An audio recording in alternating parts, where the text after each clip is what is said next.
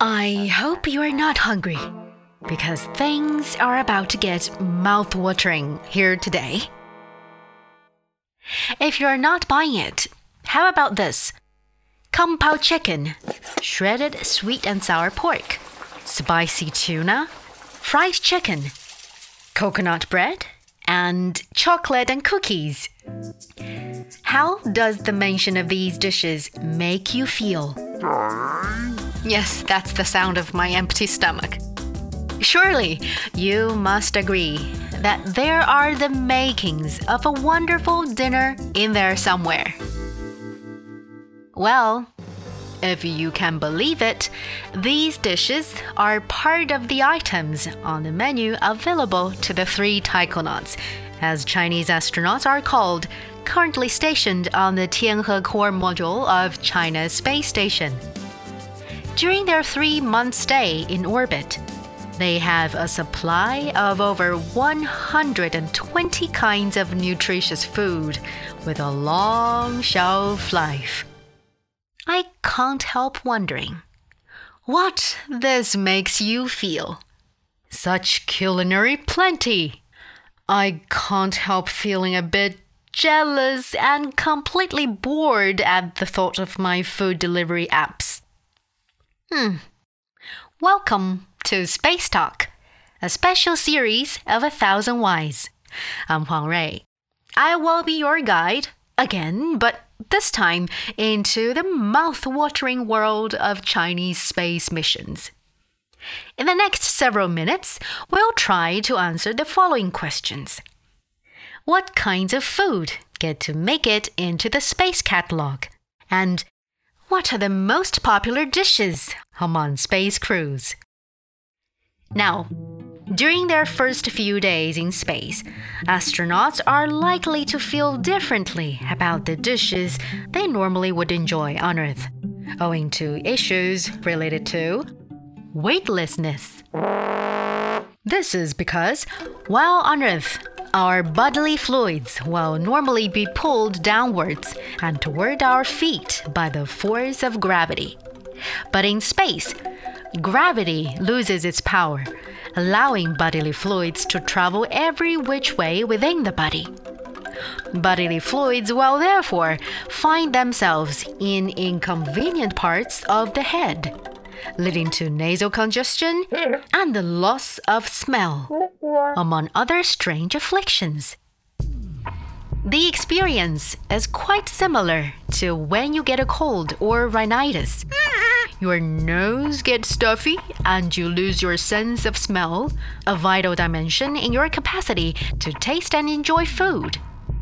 I mean, what is the point of drinking coffee if you can't enjoy its aroma? You might as well be sipping from a cupful of a strange and bland tasting liquid. With the sense of smell stifled, something else comes to take its place on space missions the searing heat of peppers. Spicy food has become a must have on menus in space. It serves as a way of helping astronauts rediscover and maintain their appetites. For American astronauts, shrimp cocktails fortified with hot sauce are a popular choice. Chinese taikonauts, on their part, resort to authentic Sichuanese cuisine with its signature hot flavors. Dishes like shredded sweet and sour pork, kung pao chicken, black pepper beef, and pickled cabbage have always dominated the menu on Chinese space missions. Take kung pao chicken, for example. The dish is a combination of chicken, goat peanuts, and bright red chili peppers. The sauce is based on a light sweet and sour mixture, topped up with a trace of Sichuan pepper that makes your lips tingle pleasantly. Doesn't it just make your mouth water? The appeal of Sichuanese cooking to the palate certainly is an important consideration that makes qualify it as space food. But more importantly, the food comprises portions in solid form and meat off the bone, meaning that all the ingredients can be consumed and that no remains are left behind. This eliminates the risk of food remains clogging air vents, contaminating equipment, or, God forbid, getting stuck in an astronaut's eyes, mouth, or nose. No! Over the years, efforts have been made to expand the menu offerings available to Chinese taikonauts.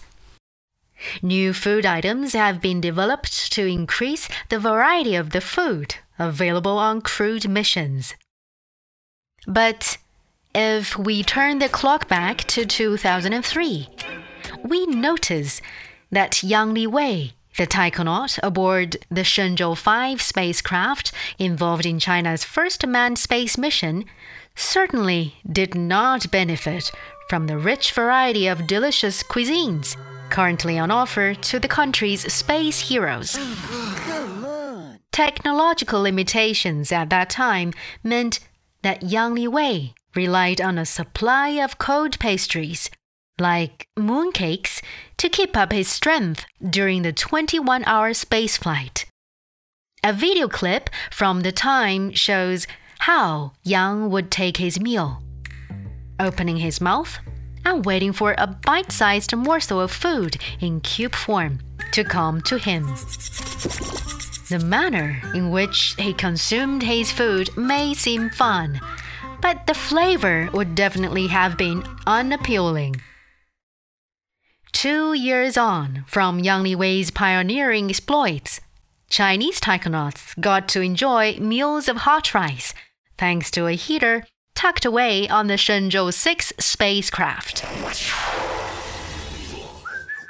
Rehydratable vegetables and freeze dried fruits were also brought on the mission. The taikonauts were able to enjoy their vegetables, much like we do here on Earth, just by adding a little bit of water to them. Fruits in their natural form have become available in flight cabins and on space stations in more recent crewed missions. A video footage released by CCTV shows Tang Hongbo, one of the three taikonauts currently stationed at China Space Station, tucking into a fresh apple and then disposing of the remains in a waste bag. Fresh apples are seen stored away in vacuum sealed containers on the station.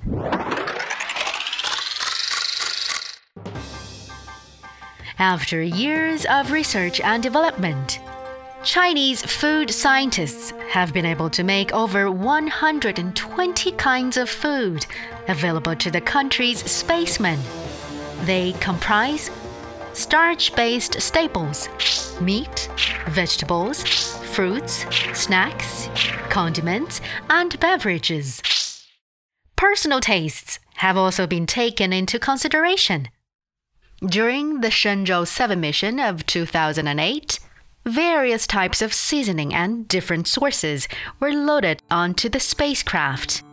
The presence of vinegar on the flight would have been a great source of comfort to Jing Haipeng a vinegar loving taikonaut from Shanxi province, where the condiment is a great local favorite. Before each mission, taikonauts were given the opportunity to taste all the types of food available on the flight and to pick out their favorites. Pretty cool, isn't it? You arrive in a strange world with your favorite snacks neatly tucked away in your backpack. Yeah!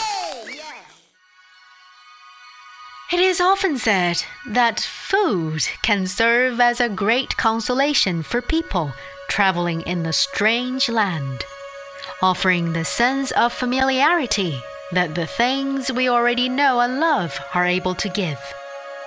The same applies to our spacemen. Taking a bite of their favorite food helps alleviate their homesickness as the sojourn in outer space. This is especially the case for spacemen stationed in orbit for long periods of time. The sense of confinement and isolation certainly weighs on their minds.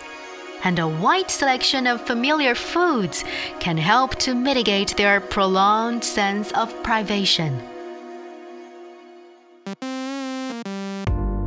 Humanity appears destined to continue on its unrelenting quest to explore outer space. It seems inevitable, therefore, that humans will need to learn to survive and work in space for extended periods of time, and possibly even indefinitely. The intensive efforts going into researching and developing space food doubtlessly are essential if humanity's space dream is to be achieved. It seems fair to suggest these efforts will all get their just desserts in the course of time. Thank you for listening to this episode of Space Talk.